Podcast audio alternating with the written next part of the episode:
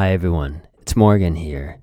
Thanks so much for tuning in while I've been on paternity leave. So, we are going to pull one more show from the archives. This is a fantastic show. It's my good friend, sport psychologist Dr. Greg Cartin, talking about the science and the psychology of flow states. This is an amazing interview. I love it. It's one of my favorites. I think you're going to really enjoy it. And stay tuned for next week. We're going to have a brand new show featuring an incredible report from someone who just got back from a Vipassana retreat. And I can't wait to share that interview with you. So until then, enjoy.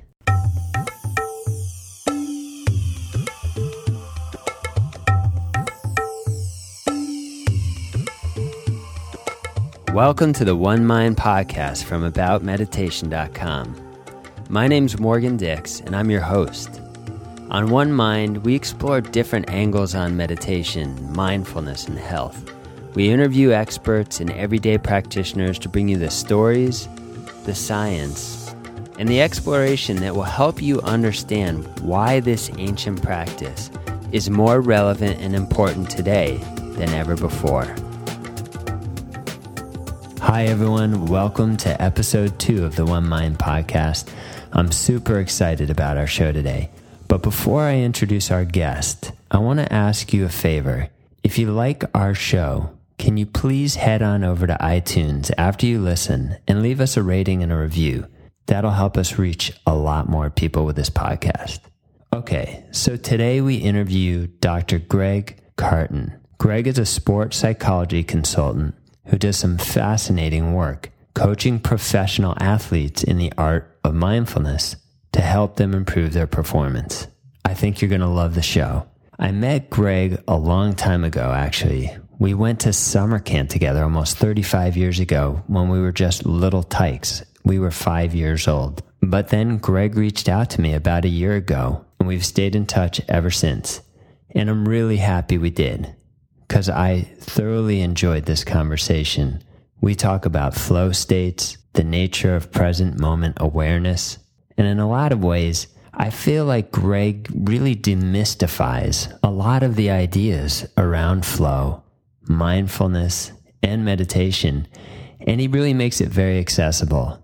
So I think you're going to get a lot out of this episode. So enjoy the show and let's jump in.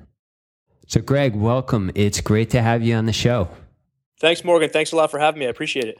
Awesome. So, I'm excited to get into some questions about mindfulness in particular and how you integrate that into your work with professional athletes. But before we jump in, can you just tell everyone, like, tell everyone a little bit about your story and sure. a little bit about your profession and what you do? Yeah. Well, I'm I'm a sports psychology consultant. I do performance enhancement. I work with athletes, not only athletes, some anybody who's looking to enhance their performance, artists, musicians, mm-hmm. actors, even mm-hmm. all sort of benefit from the type of work. Uh, I got my graduate degree in counseling psychology, so I'm, that's where a lot of my work is based in counseling, and was turned on to mindfulness work as it relates to performance enhancement through my advisor at school who had gotten uh, heavily involved uh, just on her own for her own well-being. Mm-hmm. and uh, found it to be not only interesting and beneficial for myself but really a lot of applications to the performance enhancement world. It's been a big shift in, in, in our field actually. There's been a lot more interest in mindfulness and meditation and how it applies and how it can help.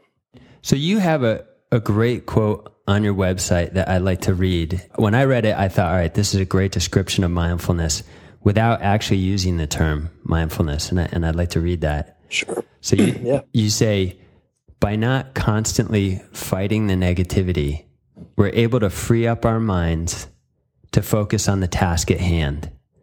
Through this process, we're able to increase our chances of achieving optimal performance. This is the true benefit to my clients the ability to perform at your best while experiencing normal human thought. So I I love that quote, especially Thank you. Yeah, the the last line, the ability to perform at your best while experiencing normal human thought. Because I think so often people think to really perform at another level, by default, you have to switch into some like uber state of right, like right. Hi, hi, you know higher awareness, and, and you know although there may be some truth to that, it's a subtle thing, and and so I'd like to just launch from that quote into just a little Yeah. bit. And you spoke to this a little bit in your your intro. How did you get into mindfulness? At what point did that enter into your coaching practice? Did you know, for example, when you finished your doctoral program, that that was the direction you were going to go in? And so, yeah, a little bit more about the catalyst. Sure. Yeah. I, I got into mindfulness late in my doctoral studies, right as I was finishing up actually my dissertation, which had nothing to do really with mindfulness or performance enhancement at all. hmm But as I said before, my advisor at school, who I've, I'm very close with, was doing a lot of work in mindfulness on her own, and then was implementing some of it into her practice. And was we we had got to talking about it, and she gave a presentation at our conference on a book called The Mindfulness Acceptance Commitment Theory. Mhm. Uh, What is what is that? it's a theory developed by two sports psychologists who, who were steeped in traditional sports psychology, mental skills training, thought control, and, and really uh, revolutionized the field. If you want to, uh, maybe revolutionize tough, uh, not the right word, but but went their own way in introducing this type of thinking that you can perform regardless of the thoughts that you have Mm. and that if we can stop the controlling and stop the fighting, uh, that's when real performance enhancement c- can begin. And that the, the distress doesn't come from the thoughts that we're having, it comes from our fight. It comes from our attempts at blocking thought or controlling thought. And in reality, we don't we can't do that Right. you can't control the thoughts you have. But so now we work alongside those thoughts. We accept, move forward without them entering into our performance. That's when when when the real work can can begin. And I, I thought that that was that that book was probably my that, that's what changed my mind on this type of practice, this type of work. Uh, I developed my own personal mindfulness practice, my meditation practice hmm and because of that and i also this, this is what i do for work with my clients as well Right. I, I have a question. So when you were introduced to this, uh, or when you were describing this shift, yeah um, so previously in the field, you, you mentioned thought control. So what was part of the convention then in, in coaching, in working with high performing individuals? Was it really for people? So it was really almost like the opposite. The idea was to actually control your thoughts and to try and like suppress them, or, or if you can draw out the the par- Yeah. the the contradiction there a little more. it's a good question i think more of traditional performance enhancement work is steeped in this uh, mental skills training whether it's goal setting or visualization hmm self-talk and to me that all that says is that we're attempting to control the way we think Right. Now, don't get me wrong; these have been successful techniques, and there's people very skilled at delivering this type of work. To me, though, that's just covering up a lot of the issues. hmm The, the mindfulness work, the acceptance piece, that's more long term, and to me, that's really getting at the root of some of the issues we we struggle with in performance: fear, anxiety, all stuff we experience in real life Right. so this is a shift in that respect that no longer are we controlling or, or but we're letting everything in. Wow even more to athletes that was a big relief. Mm. you know that oh i don't have to do that anymore. I can just learn to get a better understanding of the thoughts that i have and what they mean and that they don't need to affect me physically.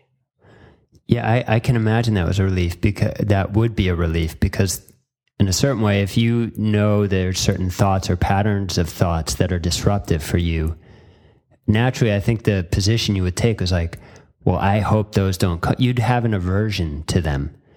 And I could see that dis- Yeah. distracting you and throwing you off your game versus if your fundamental position, as you've been describing it, is one of acceptance or in a certain way transcending them through accepting them, not fighting against them. right That's a completely different ballgame. I, I can appreciate the uh, the dramatic nature in the shift there that you're describing. Yeah, it's it's a big shift, and and you know I break it down with clients when I introduce it at times, and you, you go through the simple exercise of asking someone to not think about the color green. hmm And what's your first thing you do? is you picture something green and then you wrestle with it. How do I get rid of this? Oh my God, it's coming back. What am I doing? And before you know it, you've created this battle and you've completely lost focus on what you're supposed to be doing. Right. And that's about as simple as it gets. But it, it, it, sends a big, I think, a pretty powerful message. And Yeah. the biggest response I get immediately is, oh, what a relief. That's great. Right. All right, now let's get to work. That's that's super interesting. I have a slightly different question, which is, and then I want to come back to uh, some of this. Sure. Do you did you have any history yourself of practicing meditation or mindfulness at all before you got into it in a professional context? Very informally, I've taken yoga for quite a few years mm-hmm. and was at the mercy of my instructors as far as how involved we got into the meditation piece. But that was really my only introduction into uh, mindfulness or meditation. But I, the benefits were clear in that setting, Right. getting into our breath, into our thoughts, but never, never a formal meditation practice prior to that. Mm-hmm. Mm-hmm. So, what kind of challenges or issues do athletes come to you with? What What are the problems that you solve? Yeah, there, the common problems include And and not Yes. just athletes. Sorry, like Yeah, like no, no, no, that's okay. No, it's or. My- whoever. the bulk of my work is with athletes, but yeah, any type of performance anxiety usually stems from some sort of fear about what's going to happen next, or if we're not prepared for what's going to happen, Mhm. and that can manifest itself in a lot of different ways. I- is the worst, especially with sports like golf, which is a majority of my clients. Mhm. Tension is no good when it comes to hitting a golf ball, Right. and and that usually stems from fear. And again, this is why mindfulness was so powerful in that, you know, one of the oldest cliches in, in golf or any sport really is staying in the moment. You know, one shot at a time. Sounds great, but how do you actually do that Right. is next. And the idea that if you can stay in that moment, you know, fear and anxiety don't exist in the current present moment. And you can start to get chip away at that a little bit. But so using that as the hook, the idea that, hey, this is going to help you stay focused on what you're doing right now, and that's all Mhm. that matters hmm was very, you know, was key as well. Because again, like I said in the question you asked, the most common issues are, are of fear and anxiety Right. Totally. not performing to where we want to be or where we think we should be. So how how do you coach them? And and can you tell everyone, for example, what specific what are some of the specific mindfulness practices you share with them? Yeah, I, I sort of pride myself on providing each client with a really individual experience. Mhm. Uh, I take on less clients and spend more time with them. I get to know them on a personal level. And for me, that's really important, building that trust before any of this work takes place. And then I get a sense of, through their personality, what may work best. I- I've found that the the mindfulness acceptance commitment theory that I mentioned before, hmm as it applies to sport and performance enhancement, usually is the most accepting of the athletes because it applies so much to what they're doing. But again, my my own personal mindfulness practice, the meditation practice, is always evolving, and I'm always learning. And I, I, as I think everyone is who, studies this, and I feel like there's there's something new every day that I'm able to bring to the table because of this. And it, it all comes back to the athlete's personality, their individual personality. I wouldn't want to stick with one idea and sort of force that on everyone thinking it's going to work. It- Yeah. It's really about getting to know them as a person before we can we get really into the work. That's helpful. So maybe can you take us then into an example of what you're saying is like maybe there's some general principles here and templates, but each one is a specific Yeah, it's Res- very response. difficult to sort of quantify. Yeah, one typical session. I, I do a lot of guided meditation work with the clients that has nothing to do with sport, and then maybe we'll apply some of the mindfulness activities to, to uh, sport specific activity, so they can make that connection, hmm so they can see, oh, I, I get it. This is why I'm doing this. right. This is what happens when I do this, and that I feel like is is most important. But yeah, I think it's really tough. A a lot of you know the best work that I feel like gets done with clients is when I'm with them in person. Yeah. Um, and, spend time with them in their environment, whether it's at golf tournaments or wherever. just seeing how they behave, getting a sense of what gets to them. But a lot of the sort of the actual mindfulness work takes place on the phone, Skype, coaching that way as well, suggesting things to read, stuff like that. But it, it again, it's relatively new still in, in, in, the performance enhancement world, but it's taken off quite a bit. Yeah, I bet. So I imagine, like, since you started your practice, there must have been a, as you said, your practice is always evolving. And yeah. your responses, I'm sure, are also likewise always evolving. Can you say a little bit about since you started, how have you seen your responses to the work evolve in, in terms of the refinement of your own observations and your own insights and your own relationship to the work? How have you seen that change? You know, I, I sort of use myself almost as as the guinea pig, lack of a better term, through doing research and reading. it, Wow, this was really going to apply mm-hmm. to the work I do with my clients. I just recently stumbled onto a a meditation instructor who's also now a counselor named Jason Siff. Are you familiar with him? I, don't know him. Who who he practices uh, something called recollective awareness meditation. Hmm. And the idea being, you know, he just wrote a book called "Thoughts Are Not the Enemy." Nice. Wow, how much does this apply to what we're doing now? So I read that book and followed some of his teachings and thought, I'm going to give this a go, and added this to my own personal practice. And then introduced some of these ideas to my clients. And once you get to a certain level, I think where they've found some success and feeling good about what they're doing, it's very easy to introduce new ideas. Right. Again, use the language you need to be careful. It can be intimidating for some, but I, I really do believe that at the heart of this work are those trusting relationships. Right. Once it's developed, uh, that introducing these new ideas is much easier.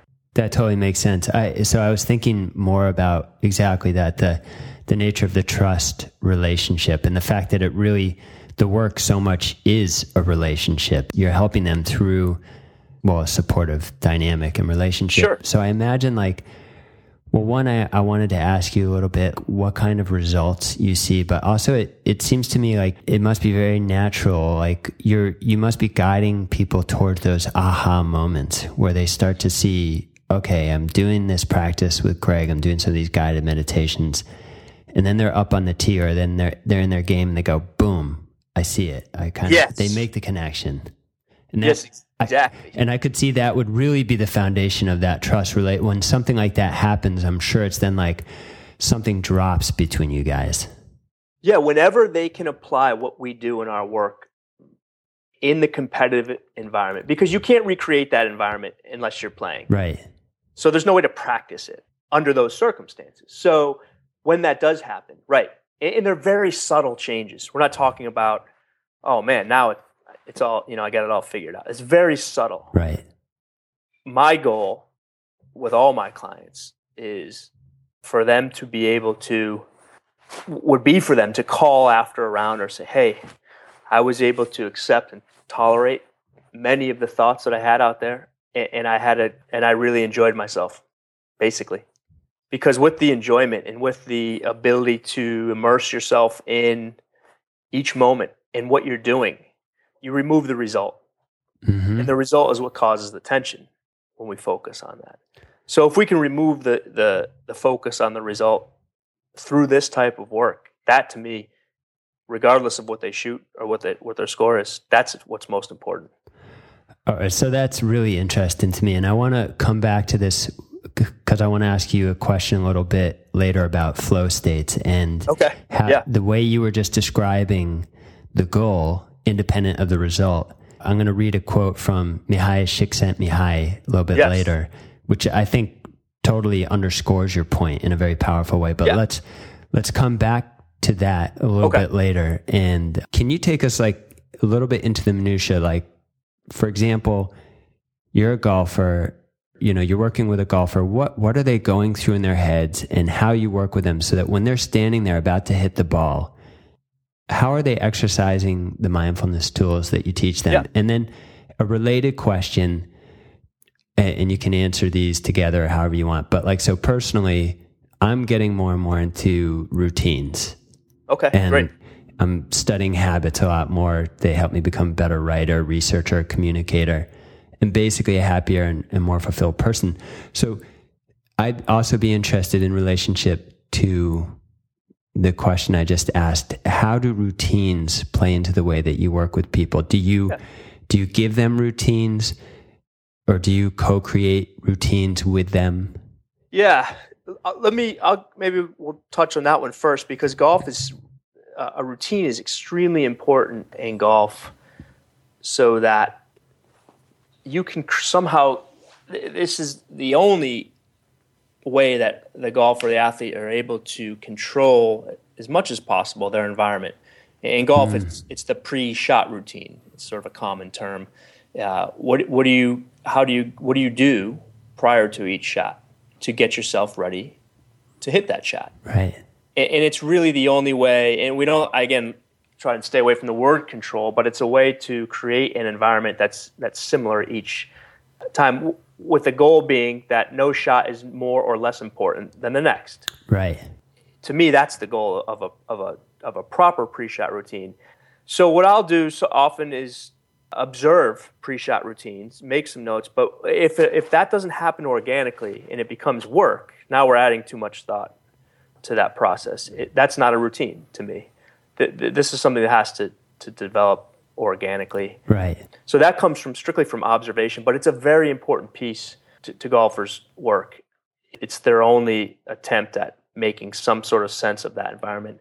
And now golf's so interesting as well because it's the only sport where you really have tons of time to think. Right. Where you're alone. The actual physical activity is is such a small percentage of the time you spend in competition, unlike any other sport and the golf ball doesn't move. So you initiate the action. And there's very few, if any, sports like that. So now, how do we, you know, make more sense of that time period? Yeah. How do we get a better understanding of when we're all alone with our thoughts? You know, totally. How, how do we? Again, I always stay away from the word control, but make make better sense uh, of, of that. So we now know that you know the time spent in between shots is just that it's thought naturally occurring thought coming and going without our feeling of having to latch on to any of that or change that or control that so that when it's time to initiate a physical action mm-hmm.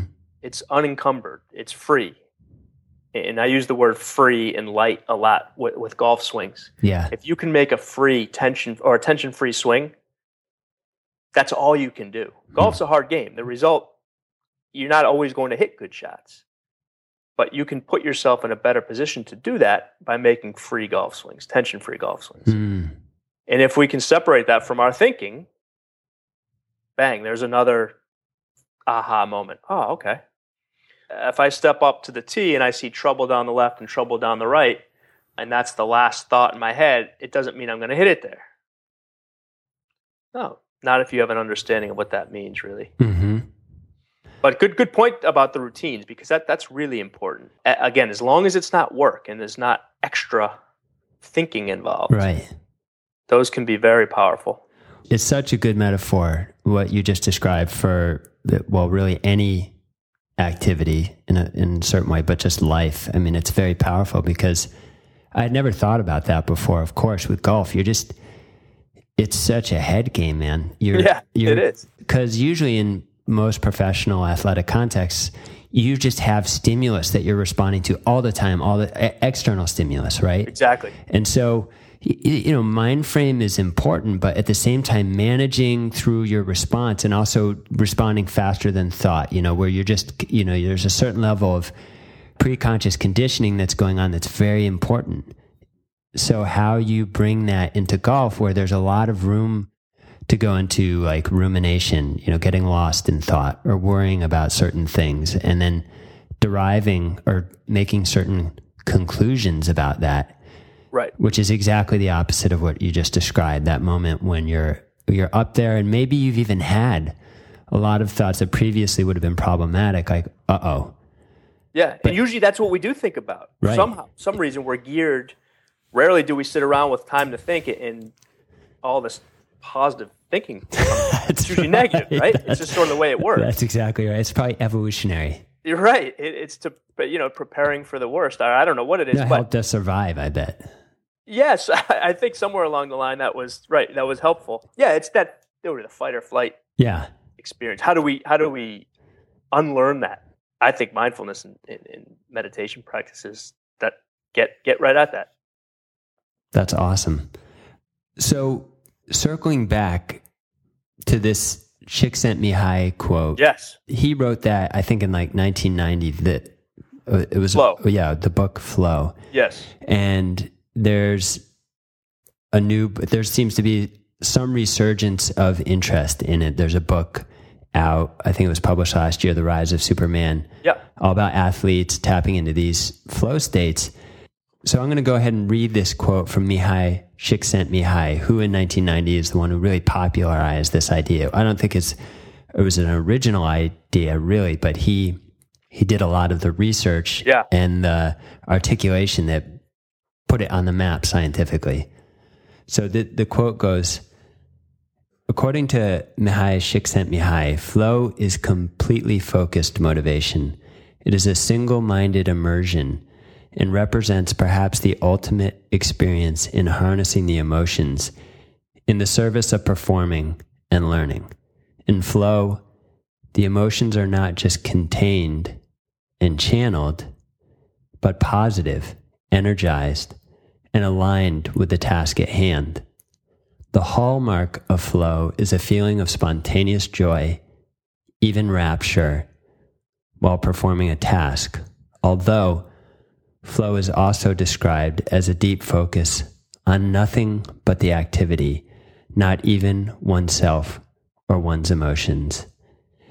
So, something you said reminded me, in particular, the end of that quote, which was you said something about really the goal is just to make that swing, to make a relaxed, light swing in the yeah. moment. And it's no different than any other swing. Right. And so there's something I think contained in that and also paralleling with what Mihai sure. is, is pointing to. But I'd love to hear a little bit more about your thoughts about flow and, and is that something you work with? Very, or, yes, yeah. Very much so. In fact, I read flow as a grad student and, and thought, here it is. This, this is the, the key. Right. And it's become popularized in an attempt to capture that experience. How do we capture that? I break it down to my athletes, and this is something we talked about a lot in school the idea that when skill and challenge meet, mm-hmm. this is where we can start to enter this experience. If skill it far exceeds the challenge, we get bored and lose focus. If the challenge far exceeds our skill level, we become anxious and worried that we're not prepared or we're not we start to get you know a little bit afraid of what may happen. It, it's the meeting of these two. And that's how i break this idea down to, to athletes where nothing else at the moment matters other than the activity that you're doing. And can you get fully immersed in that activity without being pulled by this feeling of needing to accomplish a certain result. And Csikszentmihalyi's book highlights that with a lot of examples of these people who do these very mundane, ordinary tasks who find ultimate enjoyment and excitement in them. Mm-hmm. Yeah, and this, I did read, is it The Rise of Superman? Right. It's interesting. It takes it to the next level. So, where Csikszentmihalyi was interviewing basically random folks who were doing these ordinary tasks, this takes it to the next level. Now, when we're faced with death, as these adventure athletes are, or X Games athletes, that's a way to maybe facilitate that flow experience as well. When the only option is if we fail, that death is a possibility.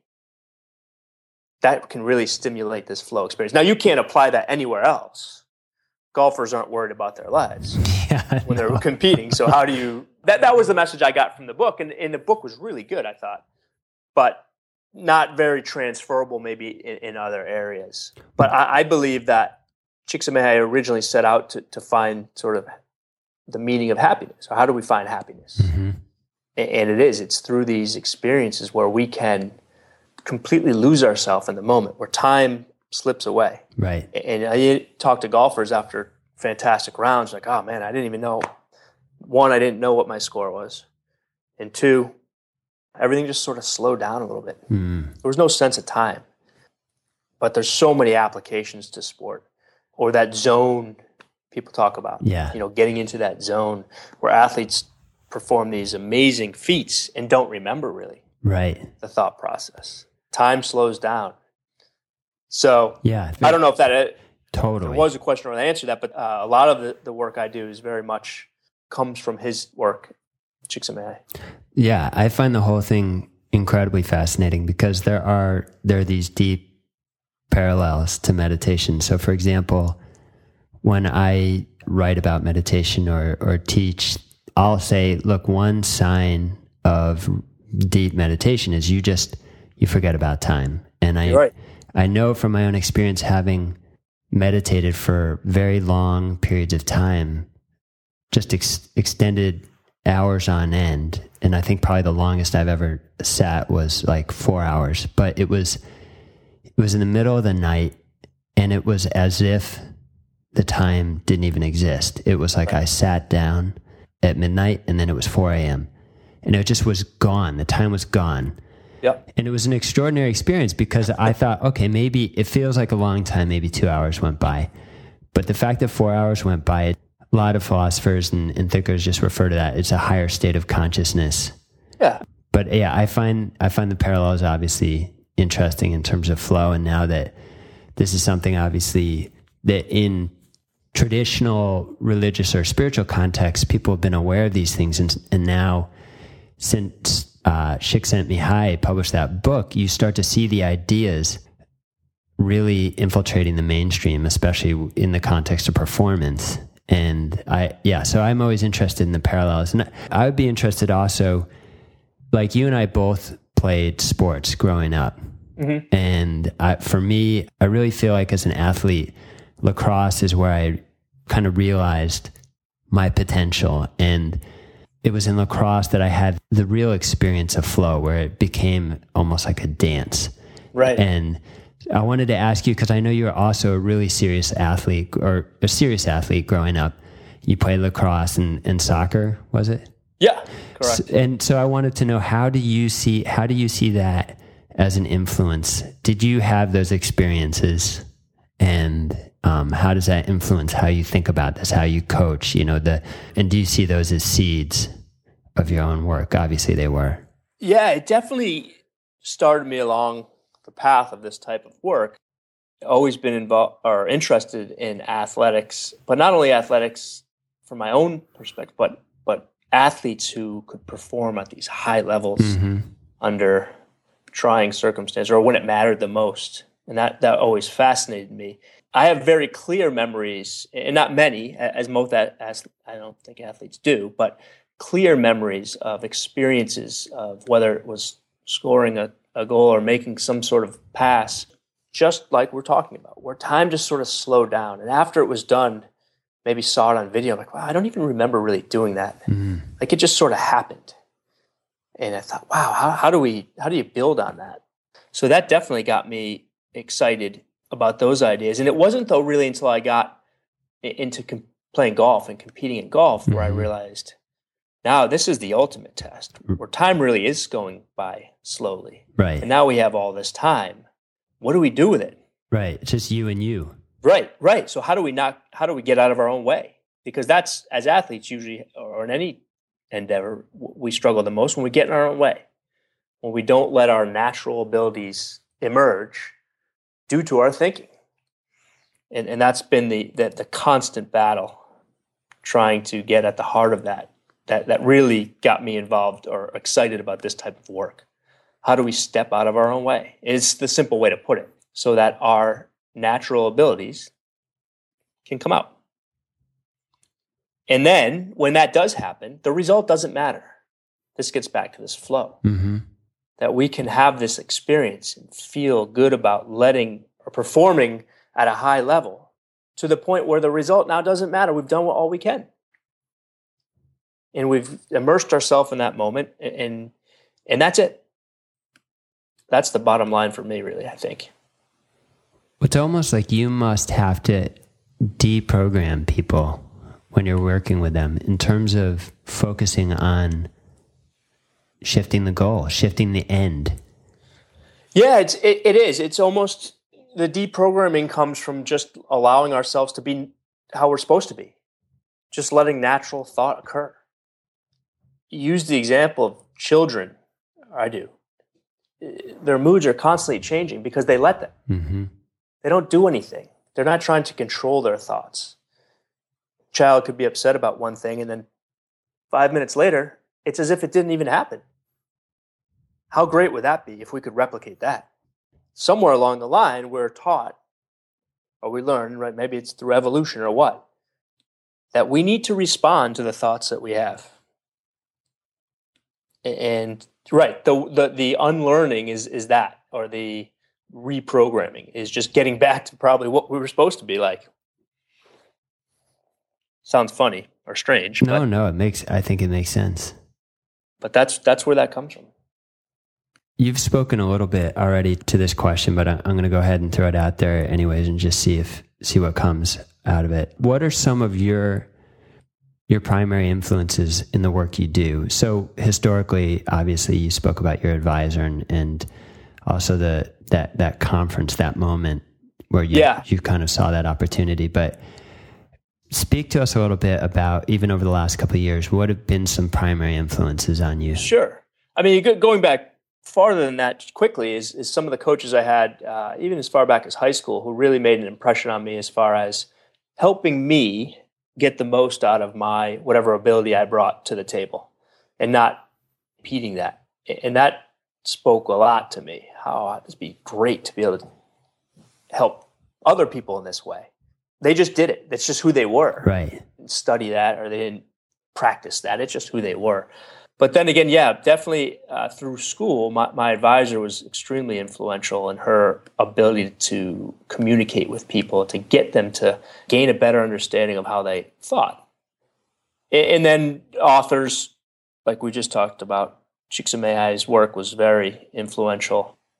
Gardner and Moore, these two uh, most recent sports psychologists who wrote this book on mindfulness yeah. and, and performance enhancement, have been very influential in a lot of stuff I do. And a lot of these meditation teachers now too. I work with a meditation teacher who uh, we talk about, you know, all kinds of ideas. That Jason Siff, who I mentioned before, mm-hmm. some of his books recently, I've, I've read both of them. Um, very interesting, and in fact, going on retreat that he's leading later in the summer, which will be, I think, eye opening and interesting for sure. But again, that works constantly evolving. Like these things just keep, you know, they keep coming up. And uh, I think the key is being open minded, not pigeonholing yourself into one modality because there's so much rich information out there. Uh, like never before. Absolutely, yeah, and, and ways to get it too. And J- um, Jason Siff, he was the one who was thought he was thoughts are not the enemy. Yeah, his first book was called Unlearning Meditation. I think again, as with the mindfulness work in sports psychology, I think some of his stuff was a little bit against the curve in, allowing thought instead of focusing in other areas during practice. Very uh, interesting techniques to, to add to your practice, I, I thought. Yeah, no, I, I'm, I'm sure. Just to jump back a little bit to one of the things you said, I, I often think about when you described having some of those early coaches in high school. So this was at Loomis, right? Yeah. Yeah. So I similarly in boarding school, I, I was fortunate to have certain both coaches and teachers mm-hmm. who I can feel the indelible nature of their impact on me. There's just no question that there's something about that age that a really strong figure, they can imprint something on your mind that just lasts. And I know I feel I was very fortunate to have a well, definitely in sports, but also just in a certain way life lessons some some older men who just drew a line in the sand with me and said you know you have to do it this way or they just asked certain questions that they've never stopped resonating for me They've been questions that they've just sat with me my whole life. And I think that's amazing. And I, I heard that, I heard that in what you were saying. Yeah, I had exactly a very similar situation. And again, it wasn't just sport, it, it, it was life lessons or teaching. Yeah. I, I, got a lot out of their ability to connect with people on an individual level as opposed to teaching one specific method to everybody. Right. Their ability to understand was what really stuck out to me as being powerful and in the backbone to all this work. You there? Yeah, I'm just. Oh, sorry. Yeah, no, good. I'm just. I'm thinking. I'm thinking about some of those early influences. Yeah, I, I, it really. I'm thinking one, one in particular. I had. I don't know if this is going to go in the podcast, but I had one guy, Todd Jesdale, and he. I was just a little punk, and yeah. I'll never forget him pulling me out of study hall one night. It was like 8 p.m we live there. So he pulls us, he pulls me out of my little cubby. I have no idea what's coming. He takes me downstairs and he looks me in the eye and he's just like, what do you think you're doing? And he just starts shaking me. He's like, grabs my shoulders yeah. and he's shaking me. He's like, who do you think you are? And as a kid, you just, you're oblivious to the impact you're having on the world around you. You're just, yeah. you're just, you know, the world revolves around you. And I'm so grateful that there were people who just drew such a hard line and they kind of slapped you across the face and said, "You can't do that." Right. And it was it so transcended the moment, you know, that like you said that was a life lesson. It just lasted forever and I think it goes deeply into your character those moments and shape who you become. Yeah, that's an interesting point you made about drawing that line. Uh, have you seen the movie Whiplash? No, I've been waiting for it to come out on Amazon, but I'm dying to see it. Very good representation of the mentor, the teacher, between the, the line of sort of challenging and, and nurturing. Mm-hmm. I think sort of what you were getting at a little bit. Yeah, definitely. It comes out a lot in that movie. Maybe controversial some of the techniques, but because th- that mentor had a good understanding of what his student could take or right. what it's made of. Right. Made all the difference in the world. I'm dying to see that. So many people have talked about it, and also this, the musical score. I heard is yeah. amazing. There's a lot of good stuff. I had again. This is kind of still diverging, but I, I remember another teacher who I saw recently. It had been about tw- at my twentieth reunion, 20, 20 year reunion. This was about three years ago, I think. I hadn't seen him for over 20 years and got a chance to see him and thank him because it, he was another one of these guys who left his, in, in this man, it was just his presence. It was mm-hmm. his presence and also his like, it was some, something about the quality of his attention where he was able to, through asking questions, he was so empowering and that he always answered my questions with other questions in a way that that wasn't paternal it wasn't patronizing it was really interested. Like he was really listening to me in a way that no one had ever listened to me before. Then when i went back and thanked him like 20 years later i just wanted to tell him i was like look i don't i just want to tell you you had such a huge impact on me. And yeah. he, and he would describe how he would relate to a classroom.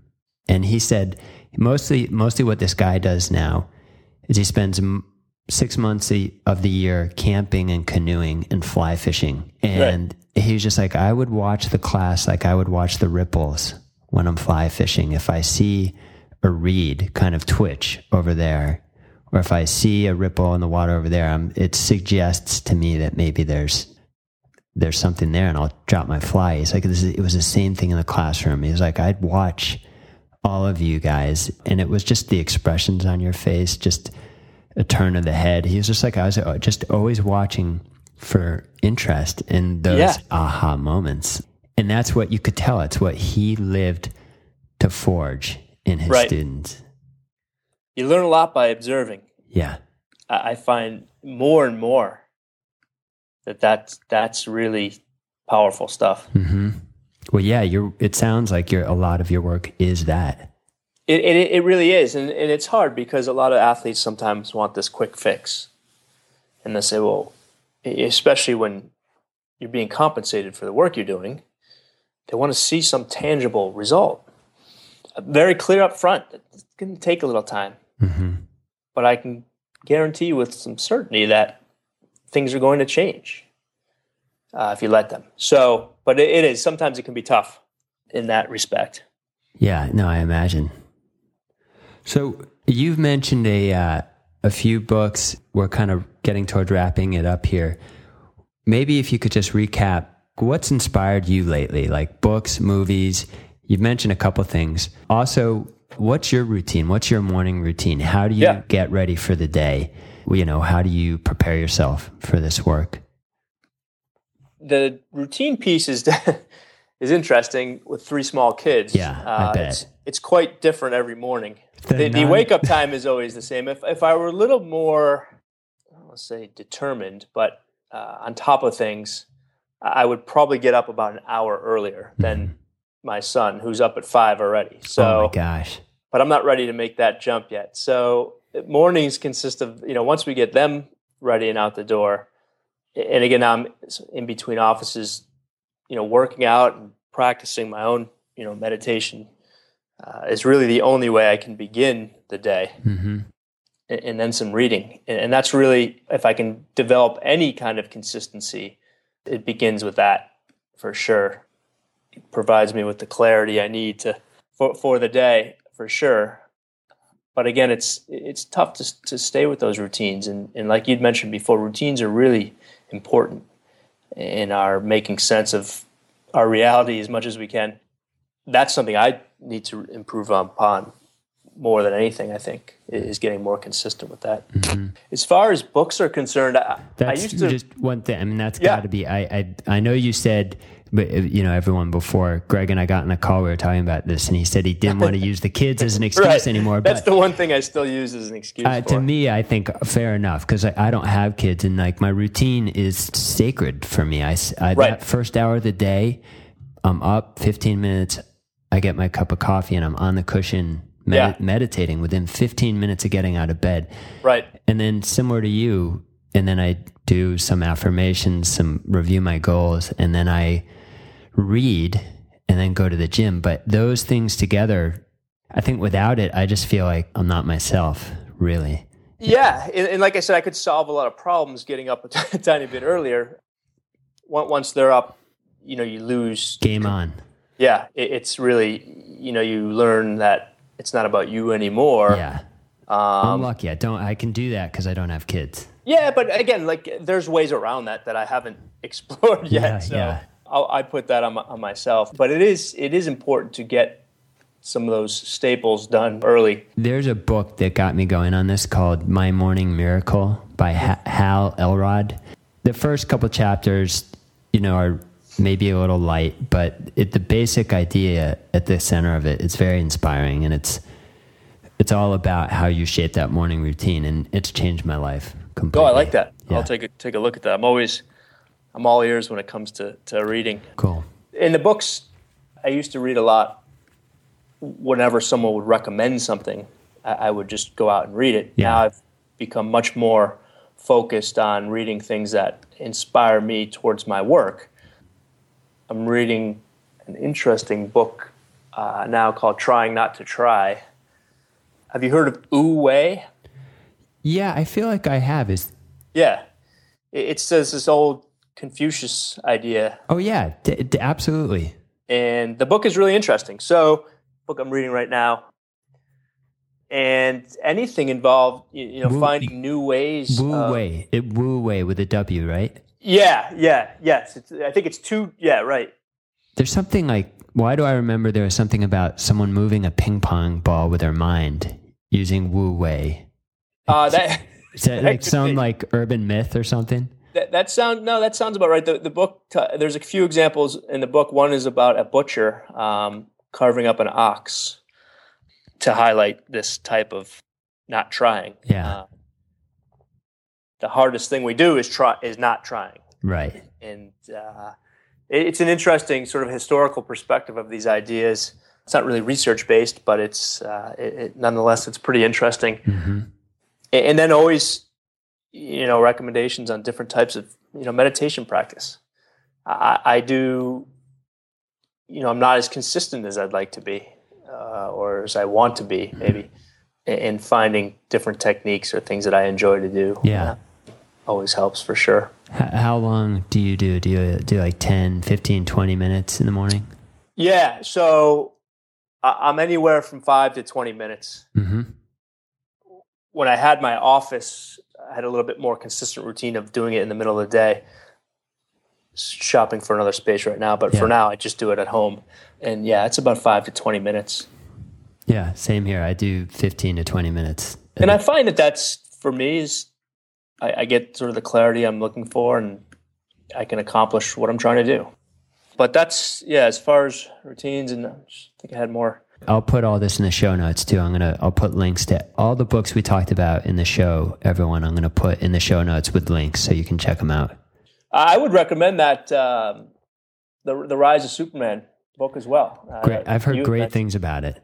It is. It's fantastic, it, and it's really well written. It's an excite. It's like a great story, and there's some inspiring people that I didn't know much about. These athletes like Laird Hamilton and Danny Way, the skateboarder. Yeah, um, and Laird is the surfer, right? Yeah, he's the big wave surfer. Just accomplished these amazing feats, and I, I looked them up on YouTube, and, and to watch them after you read the stories is pretty interesting it's kind of inconceivable to see like when he drops into one of these giant waves you're just like it's unbelievable yeah, with what's at stake. And it's yeah. really true.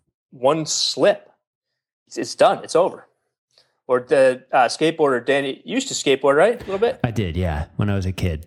I think I, I still got some. Skateboarding. Yeah. Yeah. We, yeah. And all these thing. old skateboarders. But now these guys who, this guy, Danny Way, jumped over the, the Great Wall of China. oh, you're kidding me. and, and, with a broken leg. And, and, the story is just outrageous. And, and what, what drives these people is really is the stuff that I took away from that book. Amazing. All right. So again, I'll put links to all these books, the movie, great. everything in the show notes so everyone can check it out. So Greg, this has been great. If people want to learn more about your work, if they want to work with you or they want to get in touch, can you just tell people how they can find you? Sure. My website is mindfulmindset.com and there's a way through that to get me through email if interested. And I have a Twitter account that I'm. It's half personal, half uh, work related stuff, but it's yep. uh, it's at GC3 Greg. Those are probably the two of the better ways to to get in touch.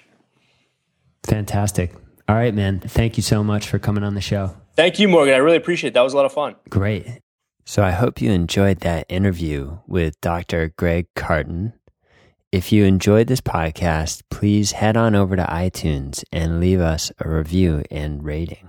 I also wanted to let you know that today's show is sponsored by our free How to Meditate mini course. Sign up and learn how to meditate in five easy lessons. Just visit aboutmeditation.com and you can sign up right from our homepage.